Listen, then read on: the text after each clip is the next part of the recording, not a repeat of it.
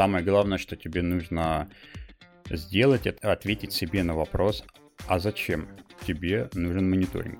Поэтому вот э, вообще глобальная такая проблема мониторинга — это найти вот какой-то баланс между очень шумными техническими метриками и опаздывающими бизнесовыми. Это правда. А что лучше перебдеть или не добдеть? Нет, ну, наверное, все-таки позвоню, и то ты так звонишь, и у тебя прям 7 потов сходит, пока ты э, звонок, там, три гудка, потом и такой, алло, и ты так-то здравствуйте, дежурный, вот у вас проблема, пожалуйста, поднимитесь, помогите, и закрываешь, и такой, фух, выдохнул.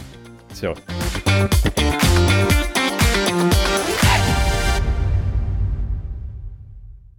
Всем привет! С вами подкаст «Диван». Это легкий подкаст про разработку и около нее, под который можно бегать по утрам, продуктивно кодить, ну или просто лежать на диване. При этом попутно впитывать мудрость экспертов или слушать околотишные истории. Присаживайтесь поудобнее на наш диван, мы начинаем. Всем привет! Сегодня в студии нашей виртуальной в качестве ведущих Антон. Антон, привет! Здорово, Женя, здорово. Да, и я, Женя. Еще в нашей студии Алина. Алина, привет. Всем привет. Напомню, Алина отвечает у нас за уникальную рубрику «Вопросы от Алины». Она будет внимательно слушать наш подкаст, подмечать нюансики и в конце задаст свои вопросы. Сегодня мы поговорим на такую интересную тему, как мониторинг. Что такое мониторинг? что вообще можно мониторить, главное, кто отвечает за мониторинг и как не просыпаться ночью. И в качестве гостей мы позвали ребят из Киви. Это Миша Невский и Никита Савкин. Они так или иначе участвуют э, в мониторинге, но мы поступим по-хитрому и передадим им слово, чтобы они сами рассказали о себе, кто конкретно чем занимается и какой вклад они привносят в мониторинг. Ребята, вам слово. Никита, давай с тебя. Ну хорошо, я Никита, я продуктовый разработчик в команде приема платежей. В плане мониторинга, ну, наверное, нам как продуктовым разработчикам хочется, чтобы наши графики дохода росли вверх, конверсия не падала и все такое. Но помимо этого тоже много занимаемся техникой, изменя... измеряем свои приложения, смотрим за их состоянием. В общем, какая-то такая история. Да, спасибо. Миша? А, всем привет. Меня зовут Миша, я являюсь руководителем а, отдела мониторинга в Киеве. Я отвечаю за два направления. Первое направление это, собственно, настройка мониторинга, чтобы все, что у нас а, есть в нашей инфраструктуре, сервисы, сервера, они были настроены и замониторены, что мы о них знали, что они есть, и с ними какие-то могут быть проблемы.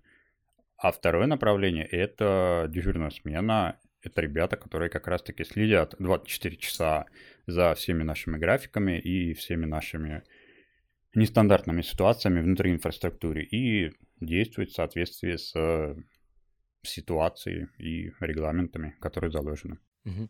Можете рассказать вот прям в двух словах, что такое мониторинг и что мне вообще нужно мониторить? Вообще это возможно в двух словах рассказать? Это возможно в двух словах рассказать, но для... самое главное, что тебе нужно сделать, это ответ... ответить себе на вопрос, а зачем тебе нужен мониторинг? Слушай, отличный вопрос. Давай порассуждаем. Зачем нам мониторинг? А, мы мониторим в первую очередь для того, чтобы о проблемах, которые случаются у нас в Киеве, с сервисами, с инфраструктурой. Об этих проблемах узнавали мы первые, а не э, клиенты, которые потом звонят нам, вот, а вот тут не работает, помогите, спасите, что делать. Вот благодаря мониторингу мы о проблемах знаем заранее, порой сильно заранее, иногда бывает чуточку заранее, сами понимаете, в зависимости от масштаба проблемы.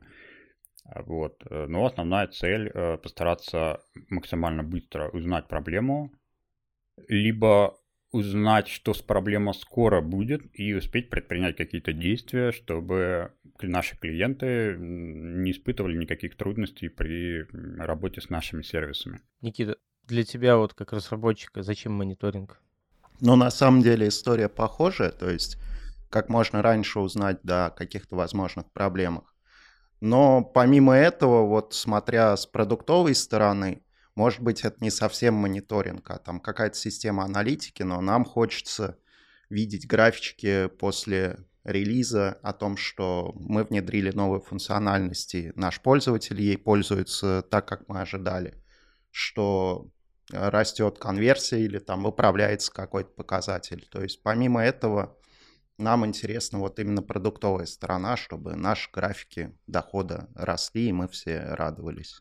Вот э, прозвучала такая фраза, что, ну, то есть, когда что-то ломается, мы чтобы об этом узнавали. Ну, я так понимаю, что вообще нельзя сделать систему, которая не ломается. Ну, я так отвечу на этот вопрос. А, невозможно построить ни одну систему, которая не будет ломаться.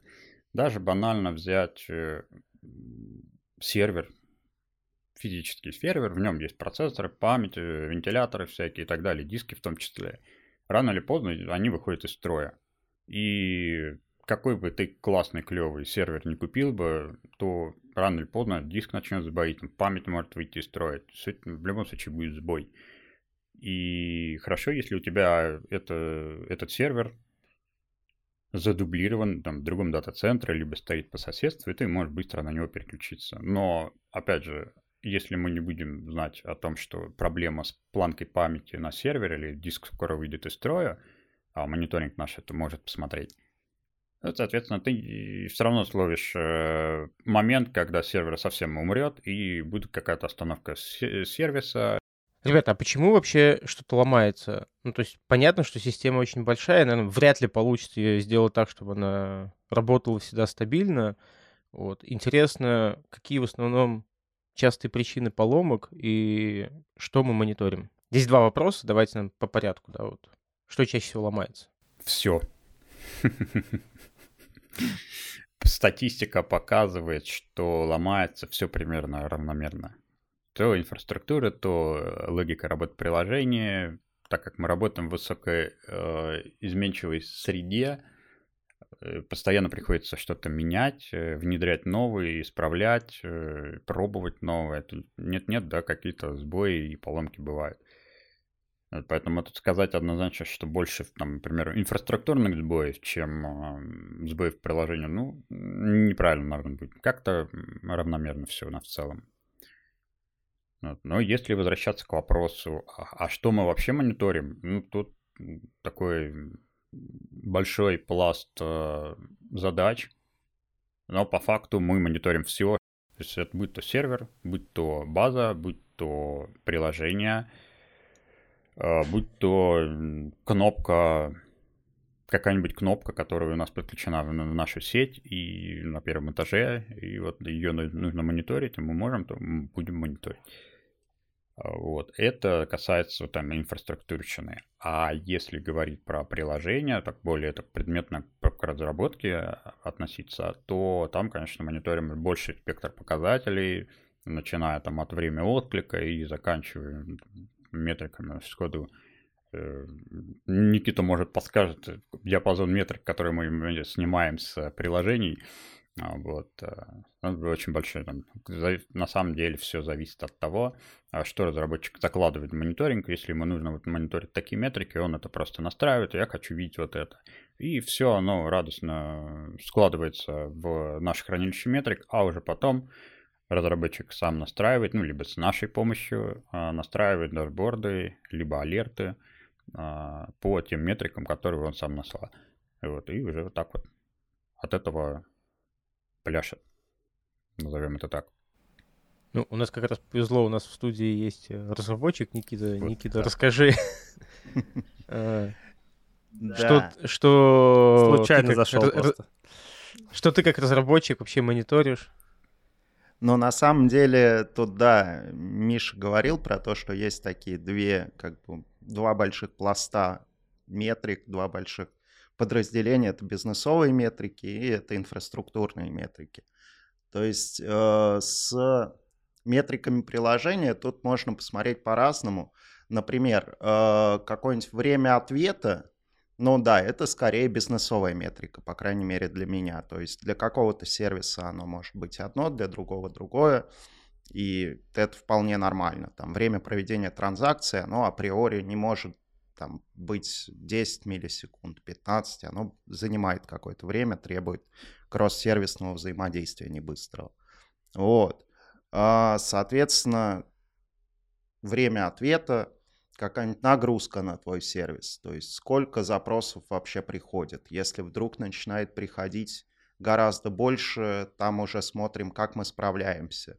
Например, э, приложение может начать отвечать медленнее потому что на входе заканчивается пул потоков. И это тоже повод замониторить. То есть сколько потоков у нас сейчас простаивает или сколько работает. Вот, э, пулы соединений с базами данных. Вот такие вот специфические программные метрики. В принципе, потоки там Java приложений в нашем случае, ну, JVM стека. Дальше уже идут совсем бизнесовые истории. Например, а, это может быть количество выставляемых счетов в какой-нибудь системе, конверсия выставляемых счетов в их оплату. Вот такие вещи есть уже еще более бизнесовые. Количество транзакций, которые были проведены, которые были отклонены с определенными кодами ошибок. Вот такого рода вещи мы собираем, на такие вещи мы в основном смотрим. Но, опять же, да, от каких-нибудь э, расхода памяти мы тоже уйти не можем, поэтому инфраструктура нас тоже интересует. Слушайте, ребята, вы столько разных метрик назвали. Ну, где-то же это явно нужно хранить, а как-то обрабатывать. Ну, кажется, что это прям большие деньги. То есть, может быть, как сказал Женя, не мониторить вообще и не тратить на это кучу-кучу ресурсов и денег. Я не скажу, что это много денег стоит. Хотя, смотря с какой точки зрения, конечно же, рассматривать. Если, например, есть зарплата сотрудникам, которые это поддерживают, плюс э, стоимость программного обеспечения, если оно, конечно, стоит сколько-то, но у нас оно не стоит, потому что open source. А, так что тут вот по-разному можно трактовать. Ну, харды там, например, они же много стоят, наверное. Ну, это немного. Где-то ну, что как, все относительно. Надо. Ценник а, на серверный хард ты загугли при, по случаю, э, немало стоит. Это тебе не для домашнего компьютера за 3000 рублей SSD купить. Там она подороже стоит, конечно. Э, плюс а, из-за того, что это все-таки вендорные девайсы, там это все сильно, все сильно дороже стоит. Но вопрос, а надо ли вообще заморачиваться? Пожалуй, надо. Потому что мы работаем с большим количеством партнеров, мы работаем с большим количеством пользователей, как физических, так и юридических. А, и если мы не будем мониторить и вот на это все, как, а, вот позвонят нам клиенты, начнут ругаться, типа у нас ага, не работает, ага. вот тогда и будем брать в работу проблему, типа почему мы будем напрягаться-то? А, тут э, два момента. Первый, во-первых, репутация твоя страдает, потому что как так клиенты тебе позвонили, и ты такой, ой, да, там зачастую, кстати, вот с менеджером у нас была такая история, что менеджеры могли позвонить партнер, говорит, о, у вас проблема, а менеджер такой, как это проблема? Не знаю никаких проблем. Ну, у вас проблема. Такой, да, сейчас узнаю. Ну, как не очень приятная история. И дабы вот это нивелировать, мы, мы решаем вот эту проблему. Мы, во-первых, знаем о том, что у нас массовый сбой, и у нас происходит оповещение по всем нужным каналам, чтобы все были в курсе, ага, у нас проблема, решаем, специалисты в курсе. Вот. Это первый такой, то есть репутационные риски сильно снижаются, так как мы для очень большого количества клиентов поставляем свои услуги. А второй момент – это без мониторинга мы не сможем быстро определить, а где, собственно, проблема. То есть мониторинг позволяет нам в момент аварии глянув в несколько нужных дашбордов и вообще в несколько мест, и можем хоть как-то сузить свою проблему и понять, ага, она где-то вот кажется где-то там. Как минимум понять, бизнесовая это логика или инфраструктурная проблема какая-то случилась. И без мониторинга мы бы не смогли это сделать. И, и как слепые котята бы ждали бы, а где проблема, там клиент пожаловался, вы же еще опять знаете, клиенты, они порой там доносят информацию так весьма сжато, скажем так, думаю, все понимают, о чем я. Вот. И не всегда понятно, а что, собственно, сломалось-то? и там пояснять долго, а пришлите нам какие-то там пинги, трейс-роуты, а скрины, там что у вас открывается и вообще какая ошибка, ну это как бы не совсем правильно. И таким образом по обратной связи от клиента не всегда можно понять, а что, собственно, сломалось. А мониторинг может это ответить. А давайте попробуем разобрать. Вот ты как раз привел такой интересный пример, что обращается там, там клиент и говорит, ну что-то не работает. Вот представь себе, система очень большая, там миллион компонентов, разные продукты, там потоки разные. Даже при наличии мониторинга, вот какой алгоритм, куда смотреть, как понять, что что-то сломалось? Очень хороший вопрос, потому что алгоритмов действий очень много. Самое первое, что мы стараемся делать, это у клиента если нам прям совсем непонятно, а что, собственно, произошло, или там где что сломалось, он так обобщенно очень написал, у нас проблемы. Мы, говорим, мы просим у него какие-то пример платежей, например. Там, пришлите последние неуспешные. А, либо и пришлите код ошибки, либо как скрин, в конце концов, вот прям если э, что-то у него массовый сбой какой-то происходит, дежурная смена старается максимально собрать информацию о том, что э, сломалось у клиента, Плюс э, клиента, в данном случае поправочка для юрлица. Мы физических клиентов, это другое подразделение обрабатывает, мы работаем с юрлицами, чтобы было для всех понятно, кого я имею в виду под своим клиентом. И, соответственно, мы уточняем информацию. И если мы понимаем, что это вне зоны нашей компетенции, есть там какой-то сбой, который мы вообще не понимаем, что с э, партнером, у нас есть второй уровень поддержки а, для провайдеров конкретно, для провайдеров и партнеров. И мы собранную информацию дежурная смена эскалирует в подразделение, ответственное за вот более глубокую диагностику проблем провайдеров и партнеров. Соответственно, параллельно, конечно же, мы пытаемся провести диагностику по, платежам, посмотреть, в Кибану по логам что-то. Такое тоже бывает. И опять же, все собранную информацию, на основе собранной информации мы уже принимаем решение, куда эскалировать и двигаем туда, потому что не все кейсы мы способны разруливать сами. Мне вот интересно, Никит, вот э, Миша рассказал там с точки зрения, что партнеры там сами обращаются, а вот, например, если ты вот э, как разработчик, да, вы разрабатываете продукт, и к вам не обращается партнер, но при этом что-то сломалось Э, вот в первую очередь, как ты понимаешь, что что-то сломалось, на что ты смотришь?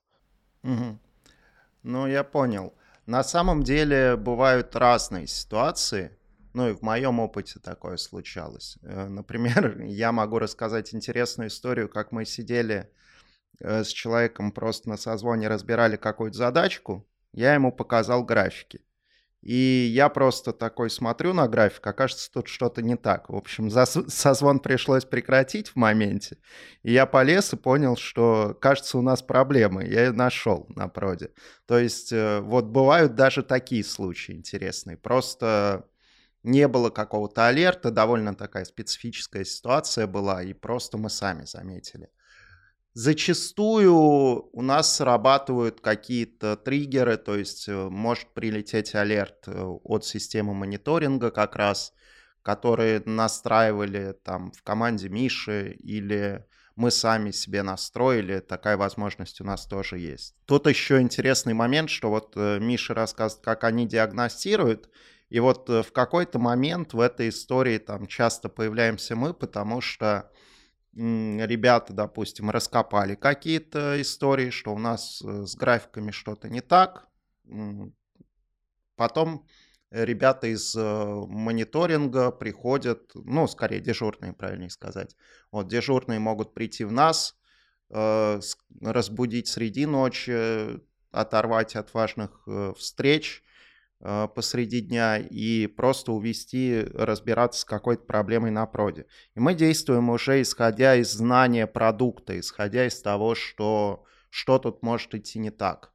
То есть э, я могу посмотреть влоги, например, сразу. Не в графике, графики мне прислали, я увидел, я приблизительно по графикам понял, что происходит. У меня уже рождается какая-то гипотеза, я посмотрел, что, что у нас вообще творится в приложении. Были случаи там, когда просто логическую цепочку какую-то выстраиваешь, потому что м, трафика просто нету, а почему его нету на этом сервисе? А где он пропал? А на, какой, на каком этапе цепи между сервисами? Там от балансера не пришел или еще что-то. То есть э, вот такие истории. Мы на это смотрим уже зная специфику продукта, зная, как, как у пользователя при нормальном состоянии системы все происходит. И мы пытаемся найти, что не происходит там в аварийной ситуации. Вот как-то так. Никита, как это вообще можно прокачивать команде? Ну, то есть, например, есть ты, который там разбираешься в продукте, да, и умеешь трэблшутить каким-то образом достаточно быстро. Как э, ребят, которые недавно пришли, вообще к этому делу подключить и какие скиллы им нужно вложить? Ну, на самом деле, я думаю, что сильно помогает просто окунуться с головой в это. То есть поставить себя записать в дежурные, прийти и порешать какую-то проблему. Это прям лучший момент. В такие моменты, на самом деле, я узнавал, наверное, больше всего о том, как вообще что-то работает. Это прям такой буст по развитию. Ну, из таких более мягких вариантов это рассказ о том, что вообще произошло после аварии, уже такой постмортем внутри команды, например. Я искал какую-то нетипичную ситуацию, э, потом я расписал там, что я делал по итогам, ну, то есть, э, как я нашел эту проблему какими измышлениями я пришел к тому, что проблема именно в этой точке. И я прихожу, просто показываю. Вот смотрите, вот у нас есть такой график, я вижу на нем падение. Что это может значить? Это может значить, там, что у нас до базы нет связи. Это может значить, что у нас там слишком много запросов пришло, и мы не отвечаем. Как я это проверяю? Ну и поехали там раскручивать какие-то гипотезы конкретные. То есть э, просто показываю свою цепь рассуждений. Естественно, она довольно такая специфичная может быть. Может быть сложно понять, почему я именно так рассудил. Поэтому, ну, я стараюсь общими чертами, что я увидел и почему я дальше стал смотреть именно сюда, а не туда. Иногда даже ошибочные свои гипотезы я тоже рассказываю. То есть, например, мы чинили аварию, и я сидел и смотрел не туда, не в ту ошибку пошел. Так что, ну вот, я об этом тоже вполне могу ребятам рассказать, чтобы в следующий раз и они могли учесть мою ошибку, ну и мне самому лучше оно запомнилось, скажем так. Какой-то вариант, как парное программирование, только, не знаю, парный траблшутинг, такой бывает? А, такое бывает, дежурных у нас несколько. А, мы обычно при серьезных авариях там собираемся сначала там один человек, первый дежурный приходит, если он не справляется, он зовет второго, и дальше уже зовет помощника, который э, обладает наибольшей экспертизой. Вот. Ну и потом можно привлекать уже там любых людей из команды, то есть если прям все плохо. И парное программирование здесь действительно интересно применено, потому что, если я не ошибаюсь, а, в одной из умных книжек про парное программирование было написано, что вот в авариях мы часто им пользуемся, когда разруливаем какую-то горящую ситуацию. Почему бы его не использовать и в обычной работе? Вот, то есть оно, по сути, пришло из разбора аварий, потому что в аварийной ситуации тебе нужна помощь. Да, это как бы естественным образом перетекло на просто повседневную работу. А какие дополнительные скиллы нужны, чтобы вот эти графики понимать? Ну, там как-то математика какая-нибудь, там построить э, какую-нибудь умную функцию в графане, или все это на лету легко делается? На самом деле понимание некоторых вещей нужно, и чем оно глубже, тем лучше. А, ну, например, там сделать, э, я боюсь ошибиться в терминологии, но какое-нибудь логарифмическое скалирование, а, то есть чтобы у нас э, рост ошибок, э, там было просто фон 5 ошибок на уровне там 2000 запросов. И мы э, рост с 5 до 10 ошибок никогда не увидим на обычной линейной э, шкале. Вот. Но если мы сделаем логарифмическую, то у нас вот этот вот э, рост будет, ну, скажем так, процентный. Можно почитать трейдерские сайты, там очень любят эту тему объяснять, почему-то программисты считают это очевидным. На деле я знаю, что это не всем очевидно. То есть э, вот такого рода математика. Но на деле э, я думаю, что все не так сложно. То есть, э, ну, у нас есть показатель количественный в момент времени. Там стоит точка. Ты на нее смотришь. А, помимо этого, есть другой интересный момент. Скиллы тут важны еще софтовые, потому что люди часто боятся написать в какой-нибудь аварийный чат или какому-нибудь человеку, спросить его о том, а сейчас вообще у нас нормальное состояние системы. Я вот тут, мне кажется, что что-то пошло не так.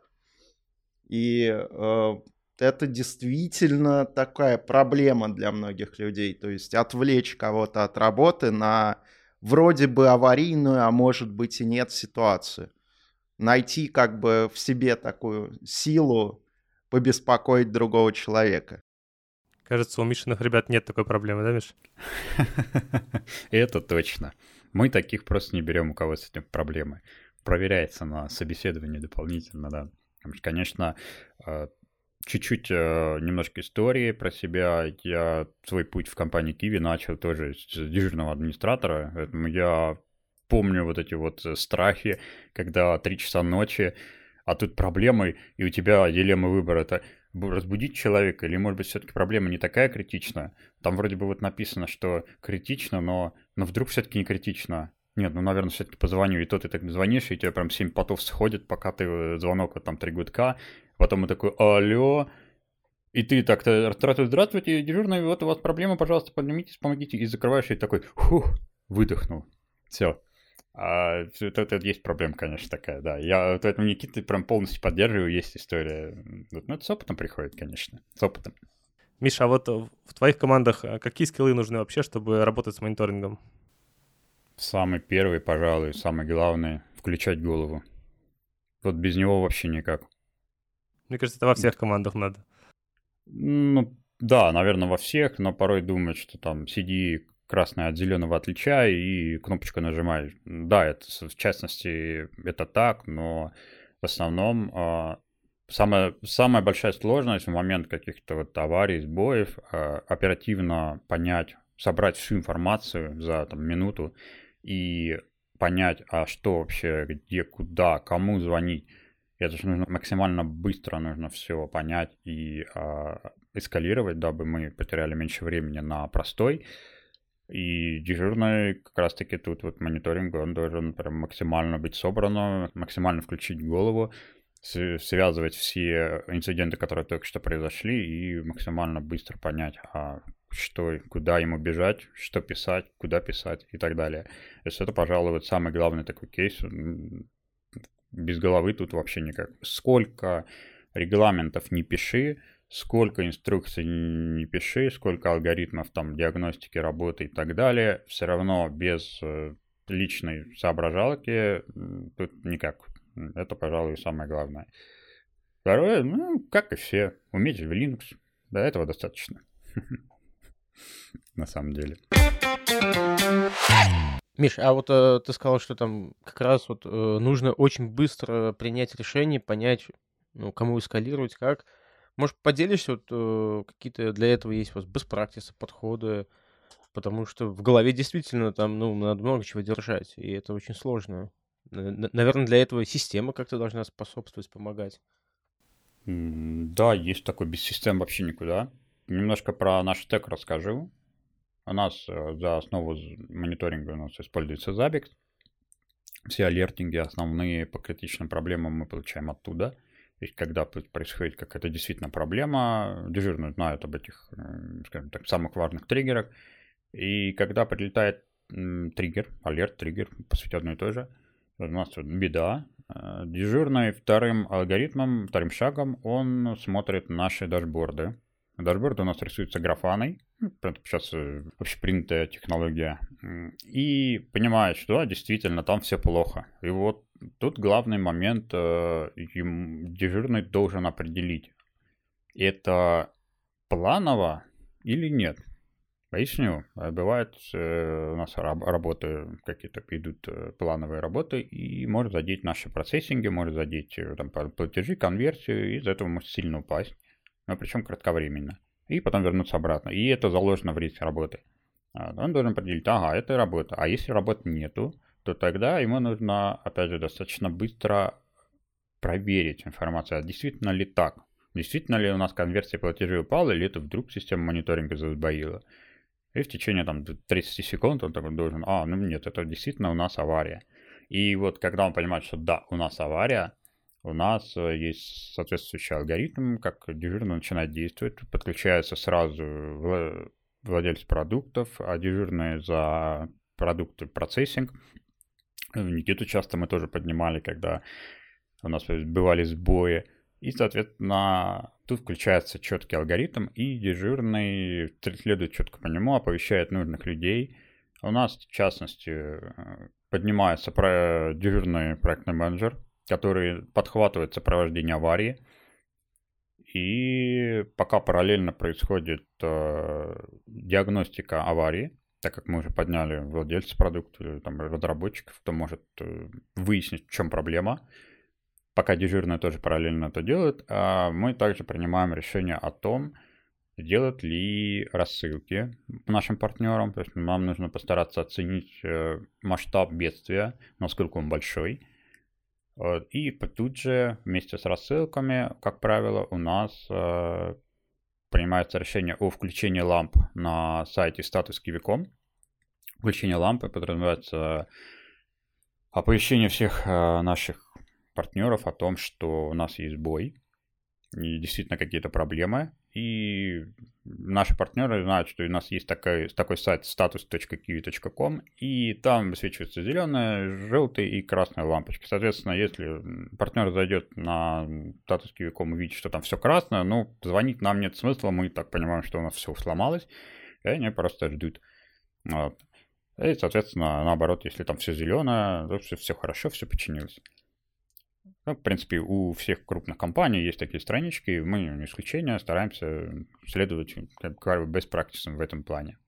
Вот, ну и, соответственно, когда вот эти все работы сделаны, параллельно диагностика, установление корневой причины, э, также дежурный проектный менеджер активно сопровождает всю эту аварию. Дежурный уже больше так, знаете, становится на подхвате, если требуется что-то оперативно какую-то информацию собрать или вызвонить еще кого-то, кто требуется. Ну, например, выяснилось, что дежурный разработки поднялся, посмотрел по логам, понял, что проблема все-таки, да, проблема с его сервисом, но проблема из-за того, что ну, там с сервером железным какая-то проблема. Нужно вызванивать э, человека, кто может с этим железом помочь.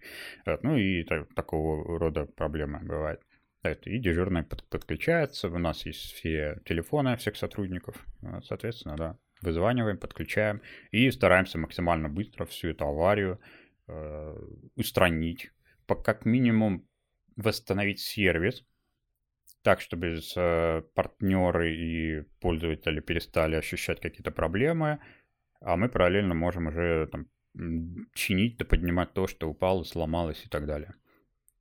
Вот как-то, пожалуй, так. В общем, когда все, все страсти улеглись, мы проводим глубокий анализ этой аварии, сбоя, привлекаем туда всех ответственных э, за эту аварию и задаемся вопросом, как сделать, чтобы больше не ломалось, что мы сделали не так во время этой аварии, и как сделать так, чтобы во время аварии, в следующих подобных авариях мы действовали куда быстрее, если они все-таки случится еще раз. Да, то есть задаем такие вопросы и вырабатываем некий roadmap со всеми командами э, и запускаем эту всю работу побыстрее, чтобы устранить проблему, которая случилась. И не повторялась больше. Э, Миша, я хотел уточнить, вот ты там, когда рассказывал про мониторинг и там некий алгоритм, да, то есть э, когда мы как понимаем, что сломалось, как реагировать, ты упомянул, что, допустим, есть алерт, который показывает э, какие-то ошибки, но помимо этого вы не сразу пытаетесь там чинить это, а понять еще влияние на бизнес, то есть как это, ну, упал ли там оборот, там, или, не знаю, там, есть ли проблемы у конечного пользователя ошибки в каком-то компоненте потенциально не всегда могут приводить к каким-то проблемам пользователя. И отсюда возникает вопрос, что как бы вот, получается есть разные вот эти мониторинги, да, э, и в первую очередь вот вы на что смотрите? На бизнесовый все-таки мониторинг, когда там платежи просели? Или э, ошибки какие-то начали просто падать, а потом уже раскапывать, как это влияет на бизнес? Мы комплексно смотрим, но все-таки больше, конечно, по бизнесовым показателям мы принимаем решение, что да, действительно все пропало. Потому что, как ты правильно заметил, технические ошибки, они не всегда означают, что у нас все пропало. Да, их может быть очень много, но в целом система живая, сервис предоставляется, может быть там с какими-то деградациями, но может все хорошо. Но если у тебя есть график, который показывает количество платежей там за n минут, и он просто пошел в, в, в пол, в ноль, то ну, тут не надо 7 пядей во лбу иметь, чтобы понимать, что нет, ну все-таки у нас действительно какие-то проблемы, и тут не нужно перепроверять, и там смотреть именно технические метрики, а действительно все проблемы. Запускаются сразу аварийные кейсы, и уже идет по алгоритму аварийного а, инцидента вся работа. Может быть, конечно, еще Никита может что-то дополнить э, по поводу вот этих аварийных ситуаций, как он понимает, что да, действительно авария. Ну, потому что я со своей колокольни вижу все это. На самом деле у меня тут интересная мысль еще, которая меня не отпускает. Это то, что э, бизнесовые метрики, они, ну, скажем так, они довольно точны. То есть, если у нас нет платежей, у нас точно проблема. Но они довольно поздно случаются. То есть когда у нас уже нет платежей, ну, как бы все, мы, мы уже горим, уже все плохо. С другой стороны, э, инфраструктурные там, метрики, они могут быть шумнее, они могут показывать ситуации, которые не, не являются аварийными. Но зато э, они могут нам подсказать, что мы, кажется, катимся куда-то. Ну, самый простой пример заканчивается там место на диске там, банально, через два часа, если мы ничего не сделаем, все будет плохо. Никогда бизнес-мониторинг в этот момент нам ничего не подскажет. Ему как бы нормально, клиенты довольны, у них все работает. Но мы знаем, что э, через какое-то время у нас случится беда. Поэтому вот э, вообще глобальная такая проблема мониторинга — это найти вот какой-то баланс между очень шумными техническими метриками и опаздывающими бизнесовыми. Это правда. Никита, если бы ты выбирал какой-то один, одну какую-то метрику, какую бы ты выбрал? Слава богу, выбирать не приходится, нужно и то, и другое использовать. Иначе, ну, как бы мы теряем какой-то смысл. Э, то есть, э, если мы будем всегда реагировать на бизнесовые метрики, мы всегда будем опаздывать, мы всегда э, будем исправлять проблему, когда ее уже заметили пользователи. Если мы будем смотреть только на технические метрики, ну, в какой-то момент у инженеров может глаз задергаться, потому что очень часто приходится реагировать, очень часто приходится что-то делать, и, возможно, бизнес просто колом встанет в какой-то момент все будут только реагировать на то, что ЦПУ 95%. Ну, то есть нужен какой-то комплекс. Да, тут нужно подбирать какой-то баланс, то есть э, пытаться, вот как раз э, процесс разбора, э, он, наверное, нацелен на то, чтобы, ну, во-первых, естественно, попытаться устранить проблему, но устранить ее не всегда возможно. Вот. Но зато можно придумать, каким образом на нее среагировать быстрее или вообще предугадать, что она вот скоро случится. Это идеальный случай, то есть, э, как мы говорили уже, э, мы не окажемся никогда в ситуации, когда, ну, в светлом будущем, возможно, через миллионы лет окажемся, но я все-таки предполагаю, что вряд ли, мы не окажемся в ситуации, когда вообще не будет случаться никаких аварийных ситуаций. Вот. А, но так как мы живем вот в текущем моменте, они случаться будут, и нам хочется как можно раньше о них узнать. Поэтому отказаться от технических метрик нельзя, отказаться от бизнесовых тоже нельзя, потому что они нам покажут, что все реально плохо. моменте. Ребята, а давайте тогда как раз вот перейдем, наверное, э, к сложностям мониторинга и настройки алертов. Ну, частично там уже мы затронули такую тему. А, одна из сложностей, что как бы нельзя просто мониторить э, только бизнес-показатели или нельзя мониторить просто там, какие-то технические, это все важно совместно. А, а какие другие есть сложности вот для того, чтобы настроить мониторинг, чтобы алерты э, приходили тогда, когда нужно? Мне кажется, надо типа начать с проблемы. Главная проблема это то, что проснулся ты зря или ты не зря проснулся. Вот это вот вопрос, который как раз Миша говорил. Я человека наберу, вроде его разбужу или не разбужу. И вокруг этого все крутится, да, насколько вообще стабильность этих алертов, она достаточно высокая или низкая. Вот хотели бы в эту сторону поговорить. Никит, что думаешь с точки зрения продукта? Но смотри, э, тут всегда присутствует сложность того, как определить порог, где все пошло не так. Ну, например, э, у меня был опыт, что мы делали мониторинг на прохождение платежей определенным способом оплаты. Но э, Ночью, например, у нас э, график проведения практически скатывался в ноль, и это было нормально. Ну, там ночью просто не пользовались практически услугой. И тут надо было подобрать так порог, чтобы он ночью не реагировал на отсутствие каких-то там проведений платежей или отмен. С другой стороны, днем, когда это происходит, ну, он должен нас предупредить, что кажется, что-то у нас не так. И здесь ну, здесь как раз, может быть, э, надо подумать в сторону того, а как техникой там это отсмотреть, то есть какие-то хелс-чеки отправить, если это возможно. Но вот сложность как раз в том, чтобы подобрать, наверное, порог и подобрать ситуацию, которая реально аварийная. То есть часто бывает, мы пишем какой-то, ну, очень часто, в принципе, вся наша разработка состоит из того, чтобы одну систему интегрировать с другой.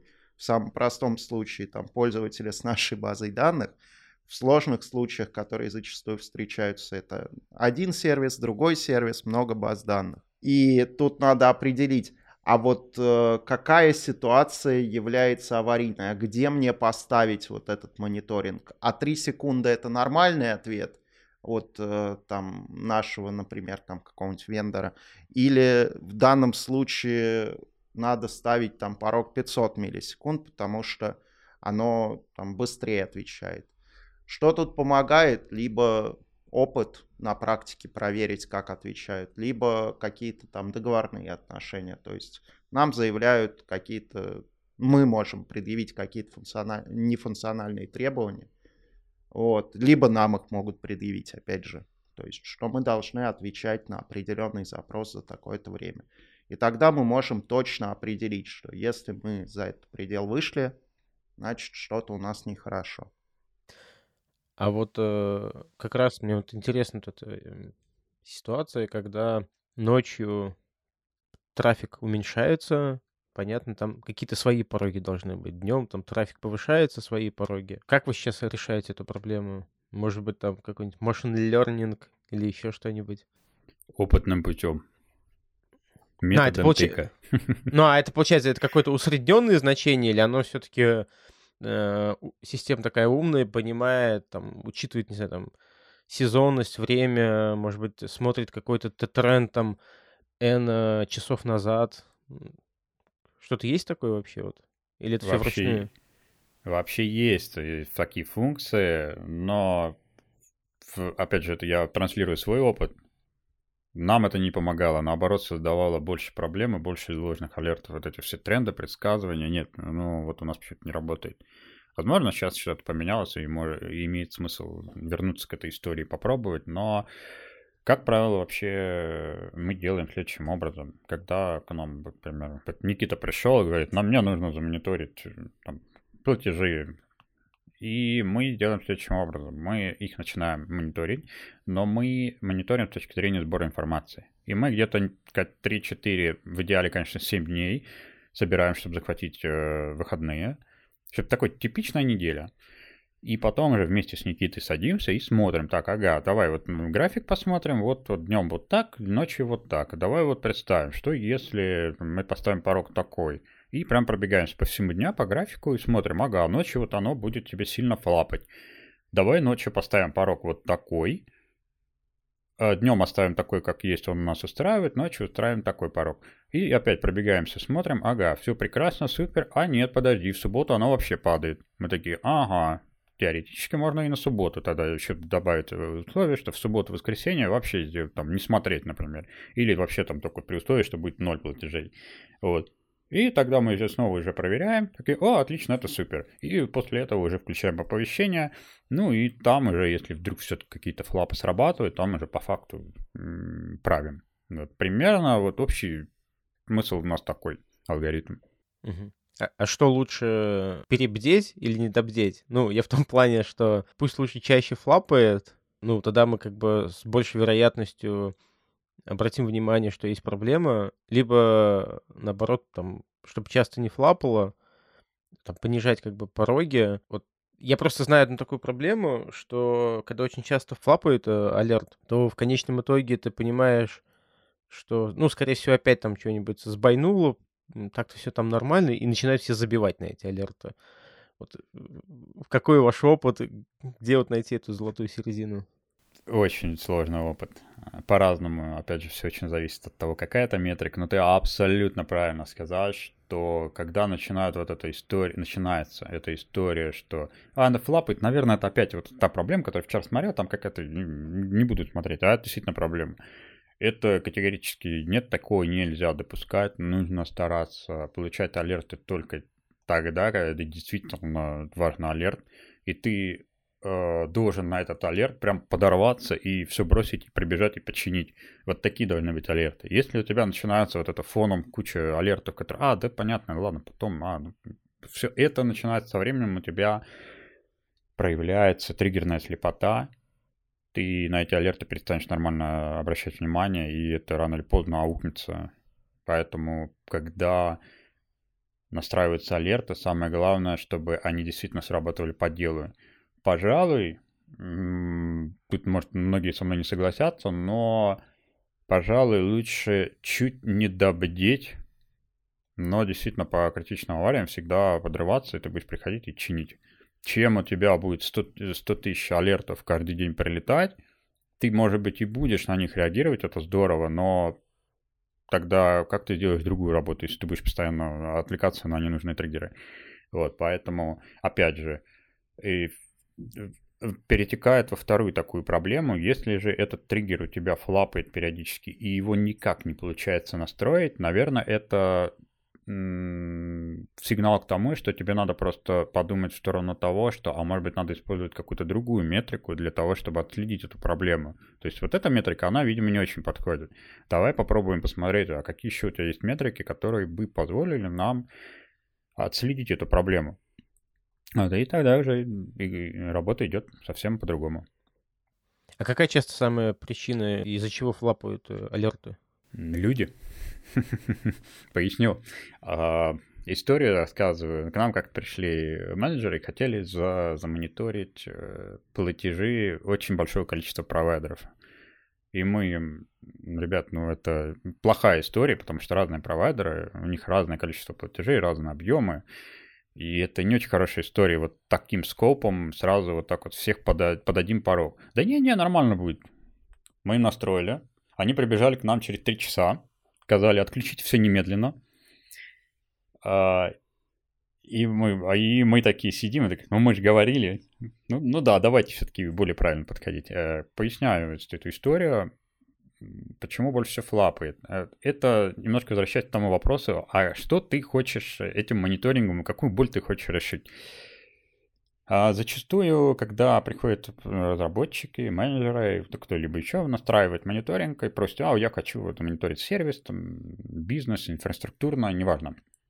Они зачастую, мы хотим вот так вот, да, алертите, да, вот поднимайте нас э, по этой проблеме. А зачастую бывает так, что вот этот, порог ошибок, он не такой уж и существенный, ничего такого. Зачем тебе поднимать ночью там из-за того, что у нас не 10 ошибок, а 15 на сервисе, да и фиг с ними. На, на платежи не повлияло, на клиентов не повлияло. Ну да, есть ошибки, с ним надо разобраться, но это не тот повод, чтобы тебя будить. В некоторых компаниях принято, что SLA начинает считаться при деградации сервиса больше 30%, то есть считается аварией. Тут проявляется скорее внутренняя договоренность внутри команды и компании в целом, по каким критериям, по каким правилам будет считаться этот самый SLA сервис. Во всех компаниях считают по-разному. Поэтому, отвечая на вопрос, а что является источником флапов, ну, скорее, изначально неверная настройка и не совсем понятная цель мониторинга для самого разработчика. Никита, тебе что добавить? Да. А, смотри, тут еще есть такая история, что часто со временем метрика как-то меняется, начинают срабатывать алерты, и э, происходит такая штука, что какой-нибудь э, график э, по количеству ошибок на старте продукта, сделанный абсолютным, там, что вот 100 ошибок за там, 10 минут, нормально все. Вот, проходит два года, и эти 100 ошибок уже как бы не, не вкладываемся, и начинается вот эта вот история с постоянным флапающим алертом, э, после чего мы перестаем на него реагировать и приехали. То есть тут надо понимать, что с одной стороны, в каких-то ситуациях, может быть, порог поднять можно, но надо не забывать думать всегда, как, как ни странно. Вот. То есть э, в какой-то момент надо, наверное, пойти и подтюнить свою систему, чтобы что у тебя уже может быть ошибки, это не ошибки. То есть э, тут э, вот мы все время говорим о балансе, и вот э, он здесь тоже вылезает. То есть э, когда у нас э, какой-то график начал, какой-то мониторинг, какая-то метрика начал, начала сильно расти и превышать пороговые значения, надо подумать, а может быть мы в приложении что-то сделали не так. И опять же, такие вещи на разборах аварийных происходят. Мы там вносим бэклоги, стараемся исправлять какие-то наиболее критичные вещи. Я бы тут еще добавил по поводу флапающих триггеров, алертов. Э, дежурная смена периодически такие вещи подмечает а, и видит, что какой-то триггер, алерт-триггер, а, до января 23 года. Отрабатываю раз в месяц там и, в общем-то, по делу, а тут с января, там где-то числа с 15 к примеру, и вдруг стал постоянно чуть не каждый день и по несколько раз в день. И ребята могут сами посмотреть, поняли, а, что-то какая-то аномалия странная, и могут прийти сразу к разработчику, слушай, тут вот какая-то история, раньше все нормально было, сейчас постоянно срабатывает, может быть, что-то надо поправить, по- исправить, подтюнить, может, вообще убрать.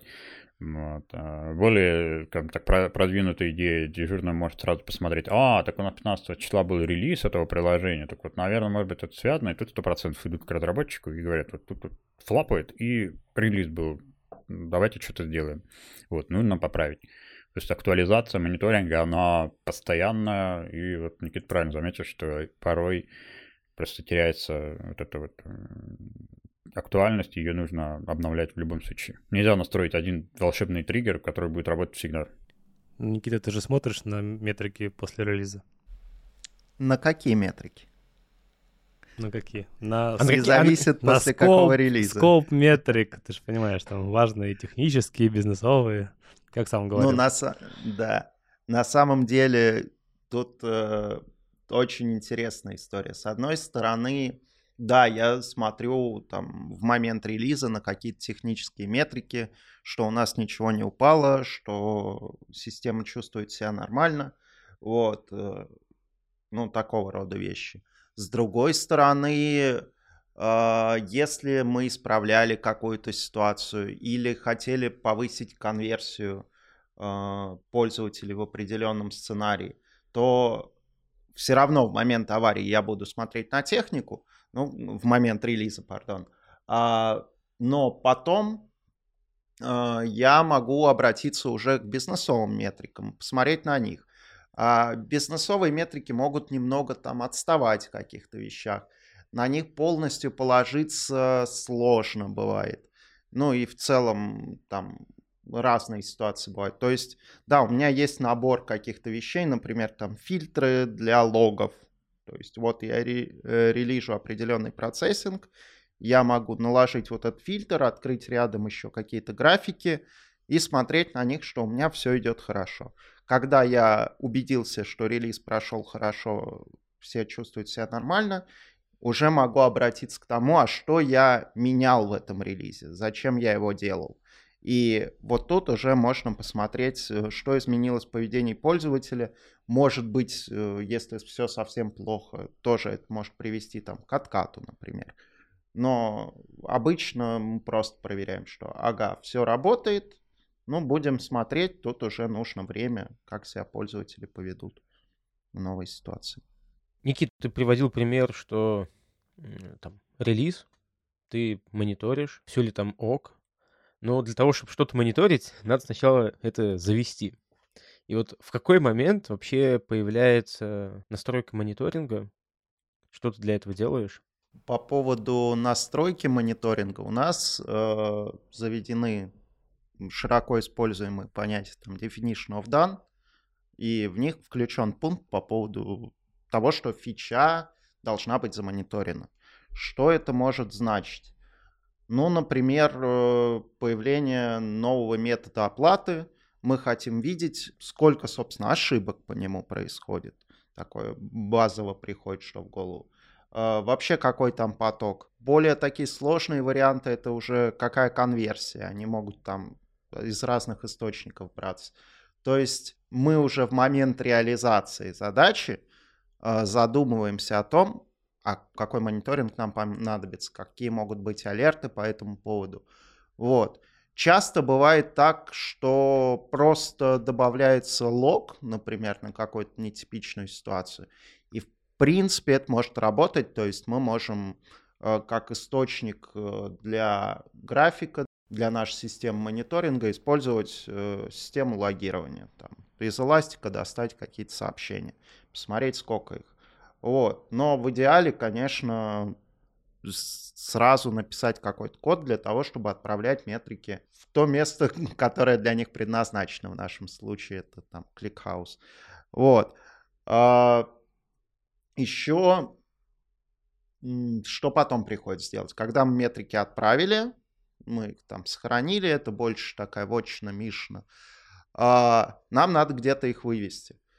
Тут тоже ситуации складываются по-разному. Мы можем пойти написать ручками новый график, создать в графане, в интерфейсе, натыкать, посмотреть, как он выглядит, посидеть, подумать, нарисовать какой-нибудь алертик. Мы можем из кода сгенерить э, какие-то метрики. То есть у нас есть э, система написанная, которая позволяет там на неком доменном языке просто сгенерировать визуальное представление графиков. Что еще? Ну и третий вариант, собственно, пойти в отдел Миши и сказать, у нас лапки, нам нужна помощь, мы хотим вот это замониторить, помогите нам, пожалуйста. То есть, э, в принципе, в какой момент метрики появляются? Они появляются в момент реализации задачи. Чуть-чуть добавить к ответу Никиты. Разработка может себе настраивать самостоятельно алерты, но тут есть еще второй момент, если все-таки разработчикам нужно, чтобы на эти алерты реагировала дежурная смена, то такое обязательно делается через э, мониторинг, потому что тут нужен опруф э, инструкций для дежурной смены, чтобы она понимала, что, что делать, что от нее требуется, что там правильно все написано, и мы понимаем, что вообще от дежурной смены в данном случае требуется. И это мы заводим уже через нас, ибо этот процесс э, проходит через дежурную смену, это обязательно проходит ревью, мое ревью, ибо если каждый разработчик сейчас начнет э, ставить кучу алертов и с реакцией на дежурную смену, то моя дежурная смена закончится за один день. Вот, поэтому тут мы стараемся э, искать только то, что на что действительно дежурная смена должна реагировать, а какие алерты ну, разработчикам нужны больше как, ну, такие вспомогательные, на которые они ре- реагируют, но не требуют сиюминутной реакции. То есть э, все-таки драйвером и ответственным за настройку мониторинга это разработка. Все, что они могут делать сами, они делают сами. Там, где не хватает экспертизы, обращаются к вам, да, правильно я понимаю? И для мониторинга 24 на 7 тоже к вам. Да, да и да.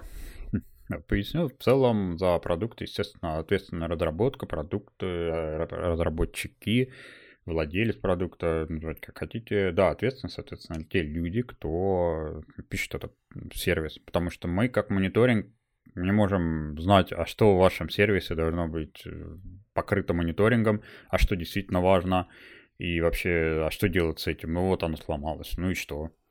А, соответственно, да и тут даже банально такой э, момент, что отдел мониторинга один, а сервисов у нас сотни, и, сами понимаете, знать все-все сервисы нереально. А еще есть инфраструктура, есть инфраструктура, которую тоже надо покрывать и настраивать мониторинг своевременно.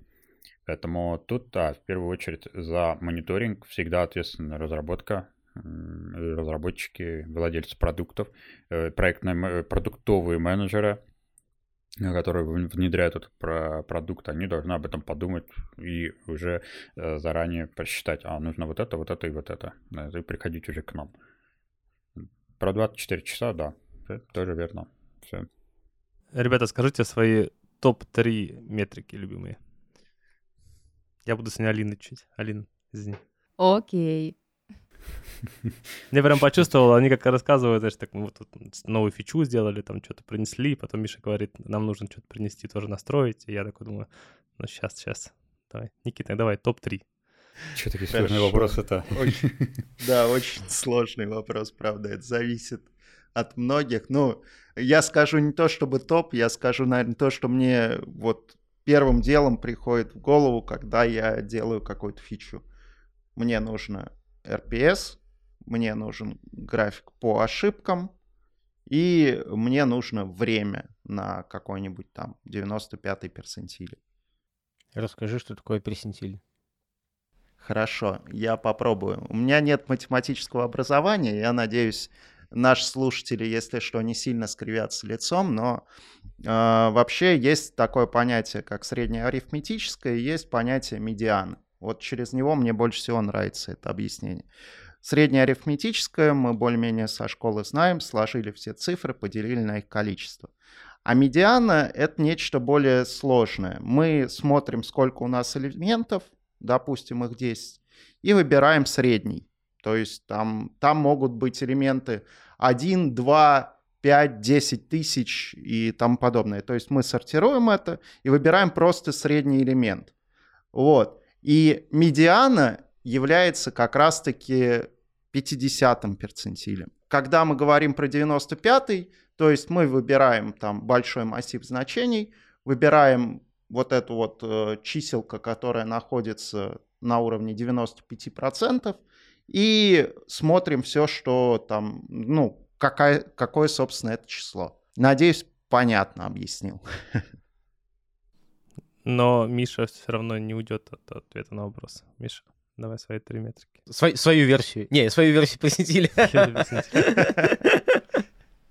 А у меня будет скорее какая-то версия курильщика по сравнению с версией Никиты, которую я считаю версией здорового человека.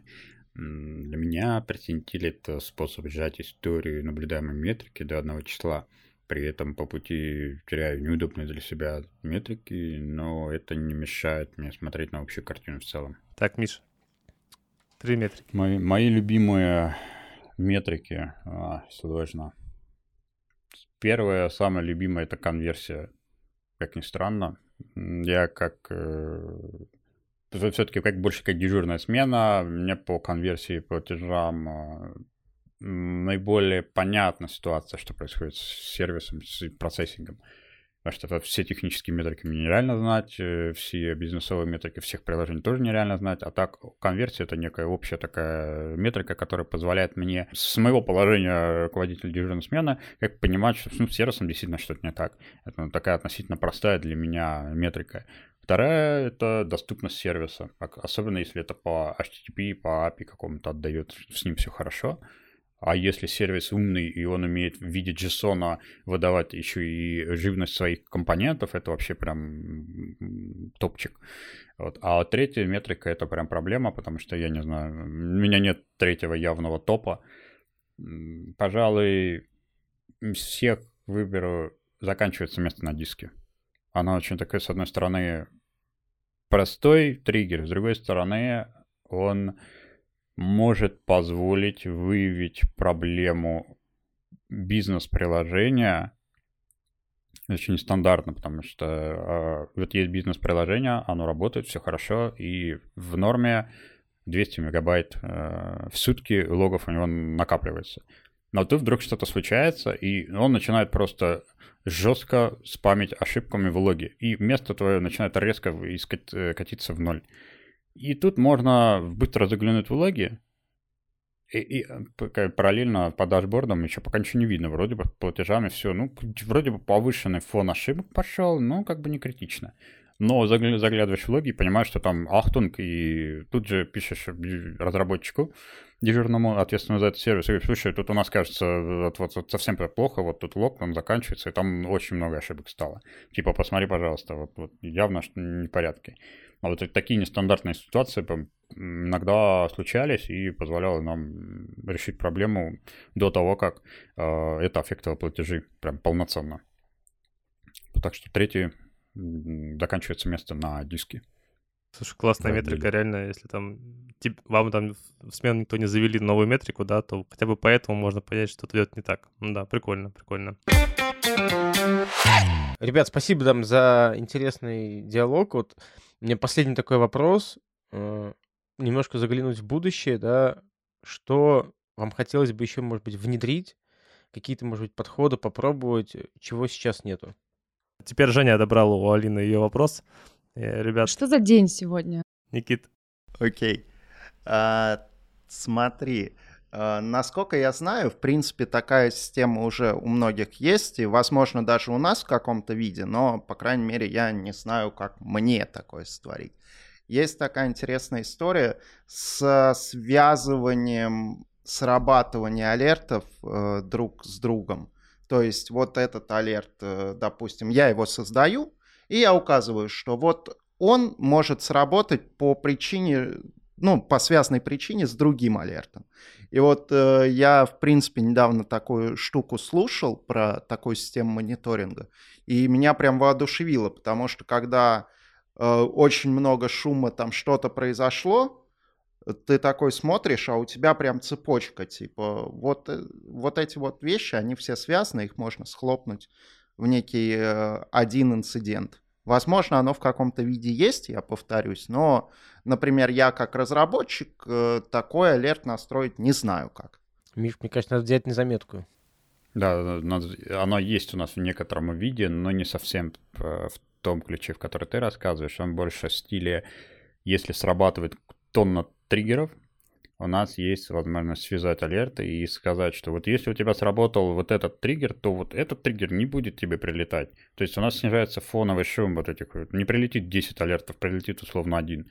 Но тут, конечно же, нужна большая работа, чтобы понять, так, а вот это вот это вот связать э, эти триггеры. Это есть возможность. Но вот такую наглядность сделать классную, нет, вот такой, конечно, фичи нет. Мы думали над этим тоже, то тоже не, не всегда хватает. Особенно дежурной смене, у которой там в момент аварии может сработать 500 этих триггеров, и ты сиди там, разбирайся, что есть что.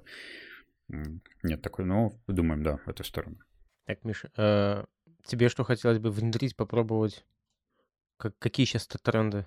Внедрить э, какой-нибудь искусственный интеллект, робота, посадить его вместо себя за мониторинг и попивать где-нибудь коктейль на пляже, так посматривая, периодически внося какие-нибудь изменения в алгоритм а, моего искусственного интеллекта. Вот. Ну ладно, это все шутка, конечно. Мы хотим, такая проектная задача, она давно уже созревает, мы хотим создать мониторинг как сервис. Э, Никита говорит, что мы настра... они настраивают э, мониторинг, но он в таком минимальный функционал, сильно минимальный функционал по самостоятельной настройке. Мы же хотим расширить этот функционал, чтобы разработка, и не только разработка, все клиенты, в данном случае клиенты это программисты, а администраторы в компании QE могли самостоятельно настраивать мониторинг, при этом соблюдая все регламенты, либо автоматически, либо просто зная, что они есть, и могли оперативно вносить сами какие-то изменения и так далее. То есть они бы могли самостоятельно все это делать, а не делать тикет в проект мониторинга и говорить, а, ребят, сделайте. Потому что особо сложно мониторинге сейчас это делается вот чисто через э, мониторинг. Все нет-нет, да, требуется действие моих ребят. Ну, потому что инструментов мы не завезли пока что. Хотим придумать такой инструмент, который бы сделал всем хорошо и всем красиво. Спасибо за ответ. Передаю теперь слово Алине. Алина, подхватывай. Ну хорошо. Раз сегодня вы решили частично побыть мной, я задам ребятам только два вопроса. И первый из них будет такой, наверное, провокационный. А нужно ли, и если нужно, то как мониторить мониторинг? И как не уйти вот в этот бесконечный цикл мониторинга-мониторинга? Кто будет проверять проверяющего, да. Да-да-да. Думаю, как ответить просто. Да, нужно мониторить, но я бы не ударялся в некую паранойю, прям мониторить всего, каждый шаг и каждый пунктик и каждый, каждый алерт. Нет, это невозможно. Когда у тебя миллионы метрик и там сотни тысяч триггеров, ты просто не сможешь это сделать. Но мониторить э, какие-то общие важные узлы, как минимум, самого мониторинга, что вообще мониторинг работает, вот это, это обязательно. Да. Что Zabbix работает, Grafana работает, что все нужные уведомления отправляются. Это, безусловно, надо. А вот если говорить про бизнес, метрики, ну нет, пожалуй, тут ну, не получится. Мониторить, э, мониторить метрику, которая мониторит э, бизнес-метрику, ну нет, нет. Это будет велосипед бесконечный. Угу. Так, Никита, ты что скажешь? Ну, в принципе, Миша все сказал. То есть, да, какие-то общие вещи там. Ну, у нас, например, есть там алерты на то, что гра- графики не строятся, отсутствие данных. Ну, вот это своего рода мониторинг мониторинга. Наверное, на этом можно с ним как-то подуспокоиться. Вот такие вещи, как часто нужно, не знаю, про них думать, вспоминать и проверять их? Ну, зависит от того, насколько они тебя тревожат. То есть, если создается эффект баннерной слепоты от таких алертов, то, наверное, надо посмотреть на него. Если это просто устаревший алерт, который не срабатывает, он просто существует, ну, может, Миша скажет, что это создает лишнюю нагрузку большую, но для меня это выглядит, ну, есть и есть. Скорее мы просто придем спустя где-то год-полтора и спросим, она вообще нужна тебе еще? Нет? Ну ладно, удалим и забыли. Пошли дальше. Угу. Хорошо. И тогда последний от меня вопрос. Название нашего подкаста The One. Dev — это про разработку. А The One — это единственный избранный. И в связи с этим вопрос. А что вас вдохновляет в разработке или в вашей сфере, или, может быть, вообще по жизни? Или кто? Так, ну я, наверное, начну. Скажу странно, но меня вдохновляет непостоянство в работе.